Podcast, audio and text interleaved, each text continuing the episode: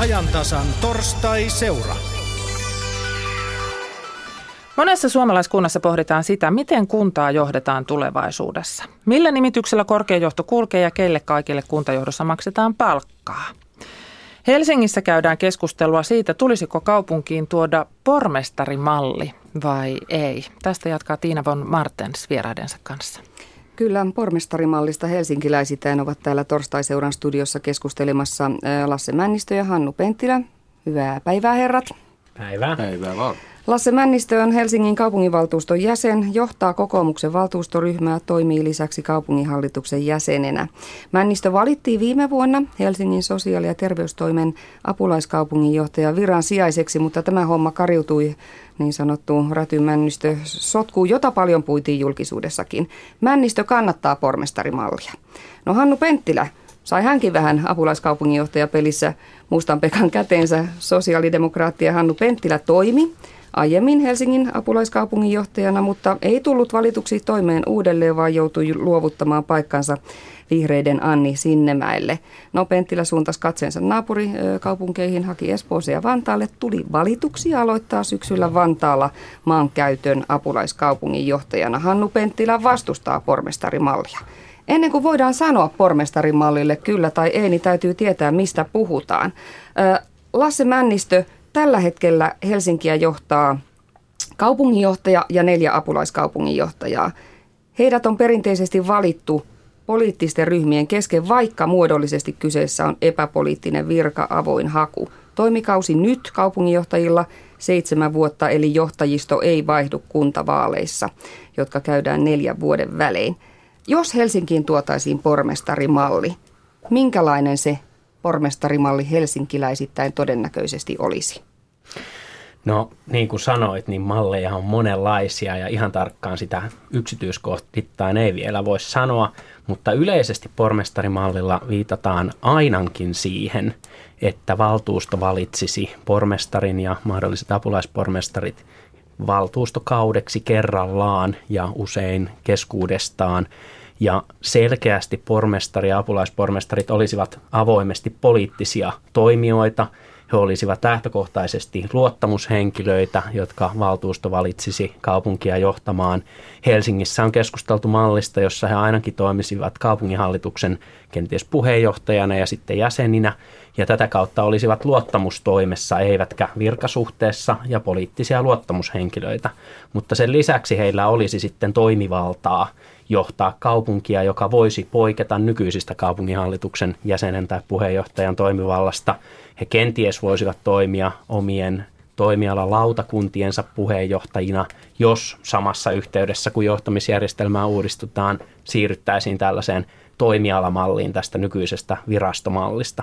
Eli vähän niin kuin maan hallitus. Kaupungin hallituksessa istuisi pääministeri eli pormestari ja ministerit eli apulaispormestarit. Selkeästi täällä olisi niin poliittisen johtamisen malli, joka avoimesti kertoisi, että he ovat poliittisia johtajia ja luottamushenkilöitä. Ja sitten sen lisäksi olisi toimialajohtajat tai virastopäälliköt, jotka olisivat virkamiesjohtajia ja siihen ei toivottavasti politiikkaa sitten sekoittuisi Eli tämä rooli- ja vastuujako olisi selkeämpi ja läpinäkyvämpi, ja tässä mallissa todellisuudessa sitten johtaminen heijastelisi kansalaisten ilmaisemaa tahtoa kuntavaaleissa ja valtuuston voimasuhteita läpinäkyvästi. Hannu Penttilä, kelpaisiko tällainen pormestarimalli sinulle? No e, tuo malli olisi huonompi kuin nykyinen Helsingin johtamismalli, eli siinä mielessä kyllä ääneni antaisin nykymallille pikemminkin kuin tuolla. No mikä siinä on huonompaa kuin nykyisessä?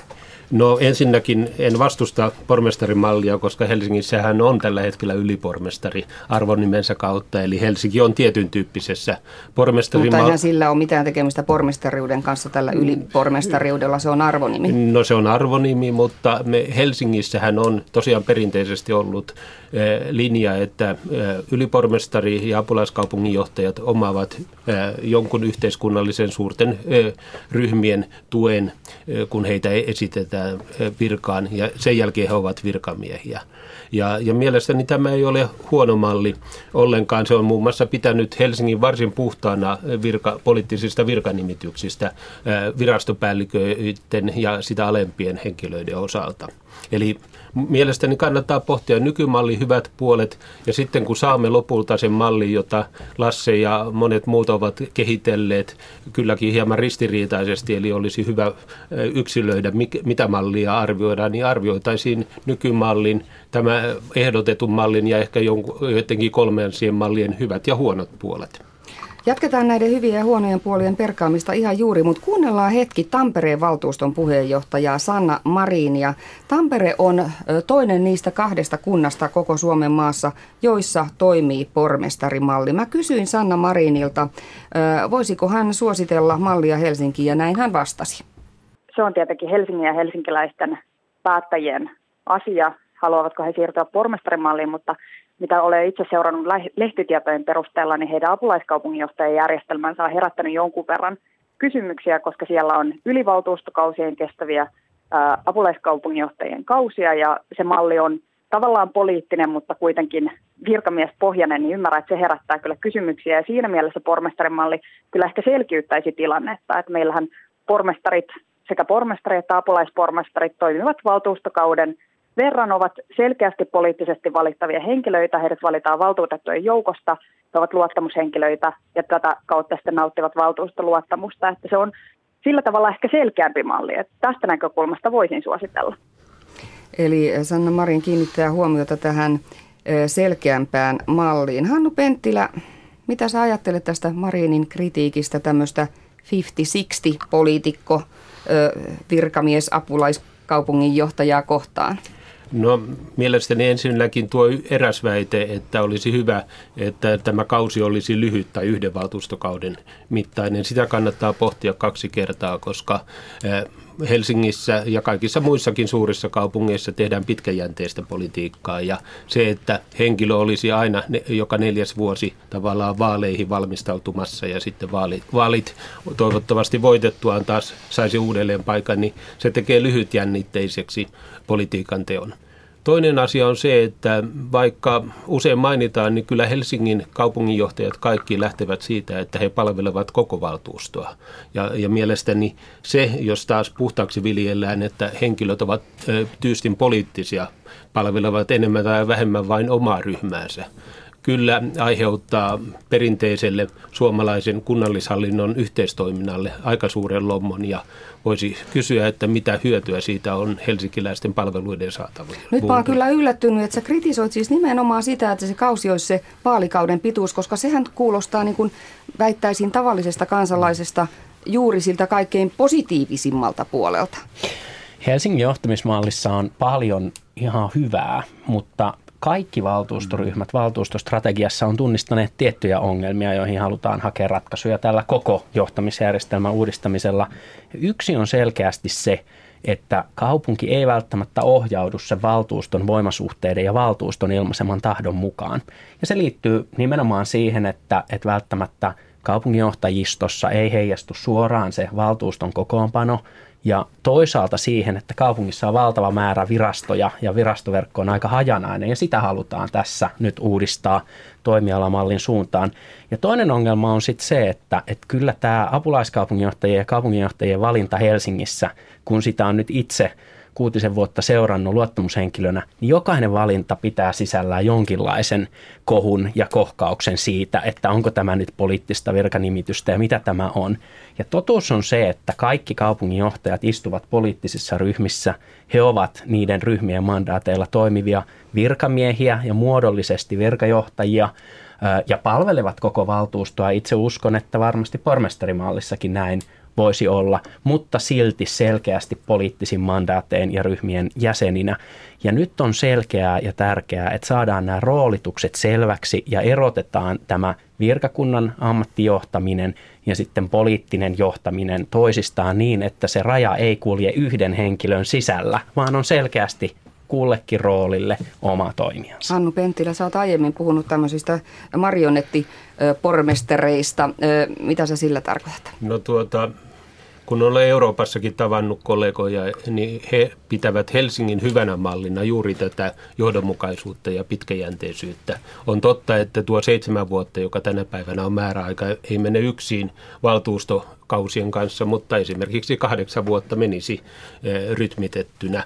Ja, ja eh, useissa asioissa, olkoon kuka tahansa, jos tulee kaupungin, kaupunginjohtajaksi tai apulaiskaupunginjohtajaksi, sen laajan toimialan omaksuminen, yhteistyöverkkojen omaksuminen, haasteiden sisäänotto vaatii kyllä pitkän aikaa. Se ei onnistu silmänräpäyksessä keneltäkään. Ja tosiaan kun Euroopassa on nähnyt näitä lyhytkautisia apulaiskaupunginjohtajia tai sitten kaupunginjohtajia, niin usein he ovat täysin riippuvaisia siitä ykkösvirkamiehestä ja virkamiesten tuesta. Ja mielestäni Helsinkiin tarvitaan jatkossakin itsenäisiä apulaiskaupunginjohtajia ja kaupunginjohtajia. Eli siis väität, että, että se valta siirtyy sitten siltä apulaispormestarilta ykkösvirkamiehelle? Valta on aina jossakin ja se, että jos henkilö tähtää jo neljän vuoden päästä tuleviin seuraaviin vaaleihin, tekee hänen asemastaan varsin heikon ja esimerkiksi monen toimijan kannalta nähtävästi olisi järkevintä keskustella silloin sen ykkösvirkamiehen kanssa, joka toivottavasti mm. olisi pysyvämpi. Niin mä en näe itse, että välttämättä tämän pätevyyden perusteella neljä vuotta olisi liian lyhyt aika aidosti johtaa. Valtakunnassa ei ole, kun ministerit toimivat, ei meillä ole heikkoja ministereitä, eikä heillä ole ollut kokemuksensa pohjalta useinkaan ongelmia sen tontin haltuunotossa. Uskon, että poliittiset ryhmät valinnassa sitten painottaisi niitä pormestarikandidaatteja, joilla on edellytykset johtaa. Mutta se on totta, että sen rinnalle, että on tämä poliittisen johtamisen malli ja tietty toimivalta näillä pormestareilla sitten aidosti myös johtaa, niin sen lisäksi tarvitaan vahvat virkamiesjohtajat. Ja itse kannatan ensisijaisesti tätä uudistusta, jossa siirryttäisiin nykyisestä virastomallista ja tästä hajanaisesta virastojen kentästä tällaiseen esimerkiksi Espoon kaltaiseen toimialojen malliin, jossa koottaisiin kaupungin toimintoja laajemmaksi kokonaisuuksiksi ja sitä kautta näiden toimialojen sisällä yhteistyö helpottuisi ja näillä toimialoilla voisi olla sitten toimialajohtajat, jotka olisivat aitoja, vahvoja virkamiesjohtajia ja he osaltaan varmistaisivat sen jatkuvuuden ja olisivat virka, kunnan suuntaan niitä ylimpiä johtajia. Kuulostaa kyllä vähän siltä, että pomojen määrä vaan lisääntyisi. No, tämä on tietenkin aina vaara, mutta tässä asiassa olemme kyllä Lassen kanssa samaa mieltä. Kokemukset Helsingistä olivat juuri sitä, että kehittäisin Helsingin mallia juuri tähän toimiala kokonaisuuksiin, koska tarvitaan se yhteis, yhteen nivova voima ja ei ole oikein eikä hyväksi se, että virastot saattavat kehittää itselleen hyvin omaehtoisia tavoitteita. Eli Lassen kanssa olemme myös samaa mieltä. Jostain samaa mieltäkin. Palataan ihan hetkeksi vielä Tampereelle ennen kuin päästetään Kati ääneen haastateltavineen. Tampereella siis pormestarimalli ollut kohta kymmenen vuotta. Ei se tietenkään sielläkään ole kivutta mennyt ja kritiikkiä ö, tälläkin hetkellä sataa. Sanna Marin kertoo, mikä aiheuttaa pole- polemiikkia Tampereella juuri nyt. Meillähän keskustellaan myös tällä hetkellä aika paljon siitä, että pitäisikö siirtyä suoraan kansanvaaliin pormestaria valittaessa. Mutta siinä on sitten semmoinen ongelma, tai siis ainakin uhkakuva, että jos pormestari valittaisiin suoralla kansanvaalilla, niin silloinhan hän olisi – samanlaisella mandaatilla kuin valtuusto, jolloin tuli sellainen tilanne, että pormestari ei enää nautikaan niin valtuuston luottamusta, jolloin hän voi menettää sitä poliittisen johtamisen rooliansa, eli hänestä voisi olla tämmöinen nauhanleikkaaja. Ja sitten kun hänelle ei välttämättä enää tarvitsisi olla sitä valtuuston enemmistökoalitiota takanansa, niin hän ei pystyisi olemaan enää silloin vahva johtaja. Ja sitten siinä suorassa kansanvaalissa voisi olla se, että sitten pormestarista tulisi enemmän tämmöinen seremoniamestari, vähän niin kuin ikään kuin presidentti, sen sijaan, että hän on pääministeri niin kuin tällä hetkellä. Toisaalta hän olisi kuitenkin sellainen henkilö, jonka nimenomaan kuntalaiset olisivat halunneet. Totta kai. Näinhän se on. Tämä on sitten se kolikon toinen puoli. Mutta sitten hän ei ole poliittinen johtaja. Mitä me tehdään sitten sellaisella järjestelmällä, jossa me ei enää saadakaan siitä pormestarimallista irti sitä, minkä takia se on alun perin perustettu. Sitten me saadaan tämmöinen kunnallinen presidenttiinstituutio. Ja mä en niin kuin tiedä ihan tarkkaan, että mikä se virka olisi. Olisihan se tosi kiva toki, kun olisi sellainen henkilö, josta ihmiset pitää näin. Ja sitten hän pitäisi puheita ja leikkaisi nauhoja ja edustaisi erilaisissa tilaisuuksissa, mutta me menettäisi samalla se poliittinen johtajuus, joka tulee sitten sen valtuuston tuen enemmistön pormestarikoalition kautta. Ihan lyhyesti vielä Lasse Männistö ja Hannu Penttilä, mitä mieltä te olisitte tällaisesta suorasta pormestarivaalista? Aloita Lasse. No mä olen hyvin samaa mieltä kuin Sanna Marin ja itse asiassa Helsingissä, jossa nyt valtuustoryhmät on antaneet omia ohjauksiaan tälle valmistelulle, niin yksikään ryhmä ei käsittääkseni tällaista suoraa kansanvaalia kannata, koska nimenomaan Sanna Marin aika hyvin viittasi siihen, että kaupunkiin tarvitaan pääministerimäinen aito toimivallan ja valtuuston tuen omaava ylinjohtaja pormestariksi, eikä tällaista seremoniallista presidenttiinstituutiota, joten, joten näen, että valtuusto keskuudestaan pormestarit nimeäisi. Entäs Tässäkin olemme Lassen kanssa kyllä täsmälleen samaa mieltä. Muun muassa Torontostaan olemme kuulleet, että siellä on tällainen lähes jo kamottavuuksiin etenevä pormestari, jolta on kaikki valta otettu pois, kun ei ole miestä saatu muuten ulos. Mutta siitä huolimatta hän on saanut kansalaisten tuen. On myös syytä muistaa, että, että Helsingissä, kuten useimmilla muillakin eh, Suomen kaupunkiseuduilla, eh, valta ei ole yhden eh, puolueen enemmistöä. Ja, ja senkin takia ikään kuin mielikuva siitä, että yksi henkilö tai yksi puolue johtaisi kaupunkia, on väärä. Helsinki on perustunut aina usean puolueen yhteistoimintaan. Tästä on nyt ihan siis erinomaista ottaa kiinni. Hannu Penttilä suorastaan johdatti aiheen tasan siihen, mihin olemme menossa. Nimittäin tätä keskustelua tässä on puhelimitse kuunnellut historian tutkija ja Helsingin yliopiston Euroopan historian professori Laura Kolbe. Tervetuloa mukaan tähän lähetykseen. No, kiitos, kiitos. Kuulostaa kiinnostavalta. Niin, täytyy todeta se, että yhtenä sinun erikoisalana on nimenomaan Helsingin historia ja Helsingin poliittisen päätöksenteon historia. Ja sekin täytyy tietysti todeta, että itse olet myös osa tätä Helsingin poliittisen päätöksenteon tekemisen historiaa, koska olet itse kaupungin valtuutettu. Mutta tässä on nyt ö, puhuttu muun muassa tästä – että Helsingissä näissä valinnoissa on niin joka kerta ollut jonkinlaista kohua ja kohkausta. Lasse Männistö sen totesi ja tämmöinen sulle mulle peli on ollut vähän tässä Helsingin kohdalla esimerkkinä. Niin onko, onko tämä mitenkään uutta? Vastaus kuuluu, ei, ei ole millään tavalla uutta. Että itse asiassa ei oikein tiedetä, milloin tämä poliittisten ryhmien välinen – sopimuskulttuuri on muotoutunut, mutta mulla on se näpituntuma, että jo 20-luvulla on käyty aika tiukkojakin neuvotteluja suhteessa voimasuhteisiin, eli, eli se mitä äänestäjät äänestävät, se näkyy siinä, minkälaisia valintoja valtuusto tekee. Helsingissä ja suurissa kaupungeissahan on tavattoman tärkeää, että me puhu vain rakenteista ja järjestelmistä ja systeemeistä, vaan puhumme ihmisistä. Et apulaiskaupunginjohtajaksi ja kaupunginjohtajaksi useimmiten valikoituu henkilö, joka nauttii ainakin periaatteessa kaikkien ryhmien luottamusta. Eli kysymys on myös, myös henkilösuhteista ja henkilön osaamisesta ja se arvioidaan sitten näissä kulloisissakin vaaleissa aika tarkastikin. Ja meillä on Helsingin historiasta on, on lukuisia esimerkkejä. Valinta on osunut kohdalleen, useimmiten näin tapahtuu. Henkilö nauttii sekä poliittista luottamusta että, että osaa jotakin siitä aihealueestaan, toimiala-alueestaan että myös sitten nauttii laajasti valtuuston luottamusta. Ja tämä on tietysti, niin kuin me kuulemme tästä keskustelusta, niin ollaan aika vaikeasti määriteltävien asioiden äärellä, koska siinä helposti tämä virkamiesrooli ja luottamusmiesrooli, niiden välinen rajapinta on, on aika sumea toisinaan ja siitä syntyy tämä tarve nyt katsoa tätä järjestelmää vähän tarkemmin. No me mielellään puhutaan tämmöisen suomalaisen päättämisen avoimuudesta ja, ja asiakirjajulkisuudesta ja, mm. ja siitä, että kansalaiset, myös kuntalaiset pääsee vaikuttamaan asioihin, niin onko meillä avoin järjestelmä vai onko se näennäisen avoin, jos siellä taustalla on tämä sulle mulle peli? No sanoisin, että meillä on kyllä poikkeuksellisen hieno kunnallispoliittinen kulttuuri, joka on siis ensinnäkin, se on erittäin vanha, se palautuu sinne 1800-luvun suurten yhteiskunnallisten muutosten aikaan, jolloin saatiin sekä kaupunkien että, että maalaiskuntien hallinto modernisoitua.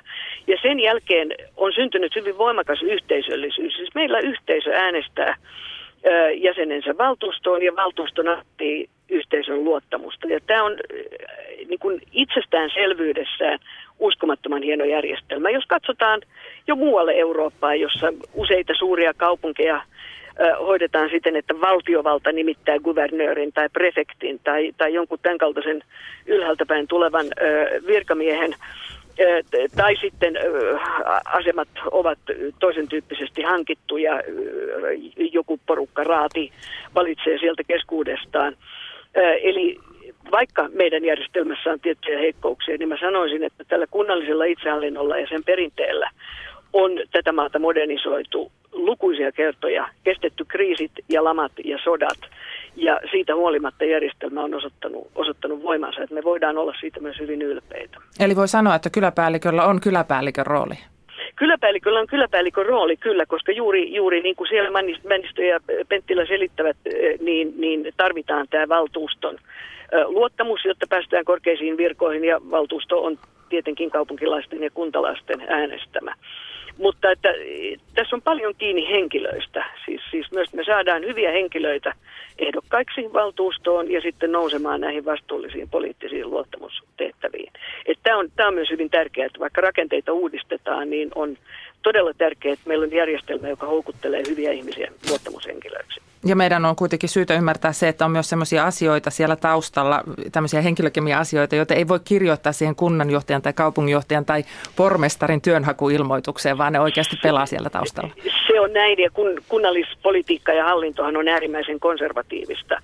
Se muuttuu hyvin hitaasti ja on paljon tämmöistä hiljasta tietoa ja, ja suullista perimätietoa, käytänteitä, jotka oppii vasta kun tulee tulee niin sanotusti talon sisään valituksi luottamusmieheksi. Ja, ja, ja näitä tämmöisiä näkymättömiä kulttuureja on kaupungin talo täynnä ja niin kuin Penttilä sanoi, niin, niin siellä on myös valtaa ja valtaa, vallan ottaa sen, jolla on siihen kykyä, tahtoa, halua ja, ja, ja myös sopiva poliittinen mielentila. Että tämä ei ole mikään palapeli, joka asettuu joka kerta samalla tavalla järjestykseen, vaan, vaan tässä on niin kuin tämä, tämä ihmisten välinen yhteisö ja sen kyky ratkaista ongelmia on, on mielestäni Helsingissä toiminut voittopuolisesti hyvin. Meillä on, meillä on vähän lahjusasioita ja rötöstelyä siihen nähden, että kaupunki on, on suunnaton työnantaja, useita kymmeniä tuhansia ihmisiä on töissä. Eli että tämä kontrollijärjestelmä ja poliittinen valvonta myös toimii. Tämä pormestarin titteli on tietysti semmoinen ihan omanlaisensa. Siis äh, vanha sana, mutta se ku- mm. ja kuulostaa myös vähän vanhanaikaiselta. Ja väistämättä tulee nyt mieleen, anteeksi, mutta tämmöinen pikkusen pyylevä herrasmies, joka astelee sillä tavalla, että napit on vähän tiukalla, kädet on selän takana ja mennään sitä mukulakivi katua ja sitten siellä pillipiipari tulee perässä. Vähän niin kuin sadussa konsanaan. Tai sitten on tämä Ankkalinnan pormestari. Niin miten totta nyt nämä tämmöiset mielikuvat tästä pormestariudesta tämän päivän Euroopassa esimerkiksi on? No kyllä se on aika tarkka mielikuva, että meillä, meillähän kaupunkien hallintojärjestelmä palautuu esimerkiksi Keski-Euroopassa, johon Pohjoismaatkin nojautuvat, palautuu keskiajalle 2300-luvulla, jolloin perustettiin tämä raatijärjestelmä. Ja raadit varisti, valitsivat pormestarin, eli saatiin tämä Bürgermeister. Ja nykyäänkin Saksassa on Oberbürgermeister, joka on erittäin arvovaltainen titteli. Ja juuri näin kaupunki, kaupunkia edustivat henkilöt, jotka maksoivat veroa ja veromaksamiskyky oli usein keskikäisillä, ehkäpä pyylevillä mieshenkilöillä. Eli että ikonografinen kuva on aika oikea.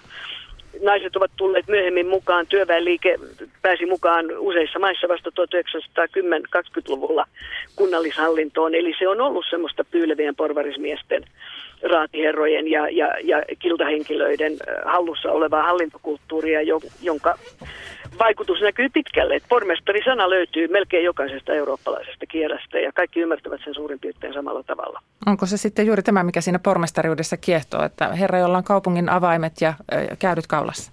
Kyllä, kyllä, juuri näin. näin se on. Se on erittäin tärkeä vallankäytön muoto ja meillä meillä on valtava, me kiehtoudumme valtion hallinnosta ja ministereistä ja eduskunnasta ja unohdamme todella, että merkittävintä poliittista valtaa käytetään kunnissa ja kaupungeissa. Se on tärkeä, tärkeä, tärkeä politiikan instituutio ja muoto.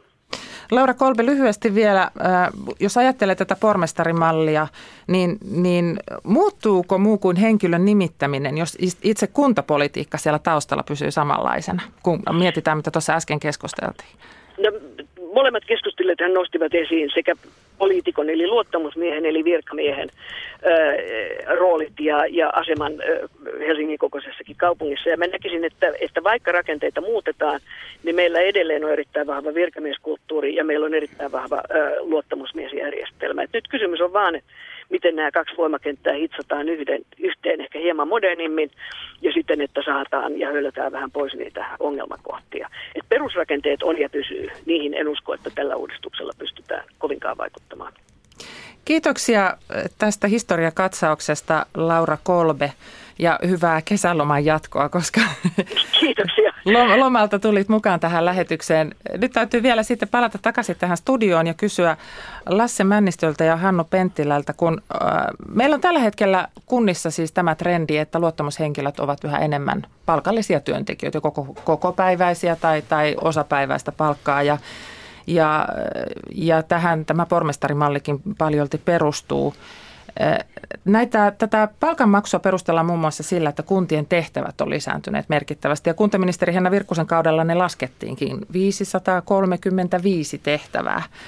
Jos nyt kuitenkin samaan aikaan puhutaan sitten kuntien tehtävien karsimisesta, niin jos tehtävät vähenee, niin häviääkö myös tämmöiset kokopäiväistämisen perustelut? Lasse Männistä. No nyt ehkä kannattaa niin katsoa sen ylätason niin kuin sisälle. Eli kun keskustellaan pormestarimallista, niin sen vielä haluan sanoa, että että että tämä niin kuin nimi tai slogan ei vielä kerro, mm. mitä se malli itse asiassa tarkoittaa. Ja Helsingissä ei varmasti oteta sellaista pormestarimallia kuin Tampereella käyttöön, vaan meillä nyt tämä uudistus perustuisi siihen, että määriteltäisiin uudelleen kaupungin johtamismalli ja sitä kautta sillä pormestarilla ja apulaispormestareilla olisi varmasti toimivaltaa sitten johtaa kaupunkia myös tietyltä osin eri tavalla kuin puhtailla luottamushenkilöillä nyt on tässä kaupunginjohtajajärjestelmässä. Ja sitä kautta uskon, että 4,5 miljardin vuosibudjetilla toimiva valtavan suuri organisaatio, kuten Helsingin kaupunki, tarvitsee täysipäiväiset johtajat. Ei tätä osa-aikaisesti johdeta. Mutta sitten jos puhutaan kaupunginvaltuuston jäsenistä tai, tai muuten luottamushenkilöistä, jotka hoitavat tointaan äh, ikään kuin harrastuksena tai, tai osa-aikaisesti, niin en mä näe, että siihen tarvitsee muutosta tulla ja on tärkeää, että saadaan eri puolilta yhteiskuntaa erilaisissa töissä ja erilaisilla taustoilla luottamushenkilöitä Helsingin kaupungin päätöksentekoon. Entä Hannu Penttilä, syksyllä aloitat Vantaan apulaiskaupunginjohtajana, niin Vantaan näkökulmaa? No en vielä heijasta Vantaan näkökulmaa, mutta että tässä keskustelussa on tullut esiin se, että on syytä erottaa poliitikon ja virkamiehen roolit. Ja siinä, siinäkin asiassa olen todella samaa mieltä. Ja siltä osin, kun olen lukenut näitä ajatuksia Helsingin uudesta johtamisjärjestelmästä, järjestelmästä, niin siellä kuitenkin vilkkuu se, että nämä poliittisen mandaatin henkilöt, jotka taatusti vaativat ja tarvitsevat lisää resursseja tehtävänsä hoitamiseksi, osallistuisivat kuitenkin valmisteluun tai pitäisi päästä valmisteluun. Ja mielestäni tässä on eräs kriittinen ja vaarallinen näkökulma. Helsingin hyvä ja mielestäni eettisesti korkeatasoinen järjestelmä järjestelmä on perustunut siihen, että valmistelu on virkamiesten tehtävänä ja päättäminen poliitikkojen tehtävänä, olkoon he sitten jatkossa vaikka pormestarin nimikkeellä. Helsingissä on hyvä järjestelmä, mutta ei se ainakaan läpinäkyvä ole. Eh, tarvitaanko kaikki läpinäkyviksi järjestelmät? Eh, eilen uutisoitiin muun muassa Keskon uusi pääkonttori se on virkamiesvalmistelussa, kun ennen vastasin näistä asioista ollut jo vuosia, mutta ei sitä voinut vielä julistaa ennen kuin Kesko omassa osavuosikatsauksessaan se julkisti. E, kaupungissa on paljon valmistelua, joka on vielä valmistelun puolella, eikä voi monista syistä muun muassa pörssi- ja yhtiösäädöksistä johtuen olla julkista. Mielestäni nämä julkisen vallankäytön rakenteet, niiden pitää olla läpinäkyviä ja ulkopuolelta pitää pystyä arvioimaan, että mikä on poliittista ja mikä on virkamiesjohtamista ja sillä tavalla asioiden pitää olla niin kuin miltä näyttää. Itse näen, että missään tapauksessa luottamushenkilöt eivät voi eikä heidän pidä valmisteluun osallistua, mutta kun viittaan tähän laajempaan toimivaltaan, niin Viittaan esimerkiksi siihen, että kenellä on oikeus esitellä asioita päätettäväksi tai kuka toimii kenenkin mm. esimiehenä. Ja nämä asiat tulevat varmaankin jatkossa sitten arvioitavaksi, kun mietitään millainen se pormestarimalli olisi. No sitä mietitään Helsingissä ja sitä mietitään monessa muussakin kunnassa. Kiitoksia sekä Lasse Männistö että Hannu Penttilä.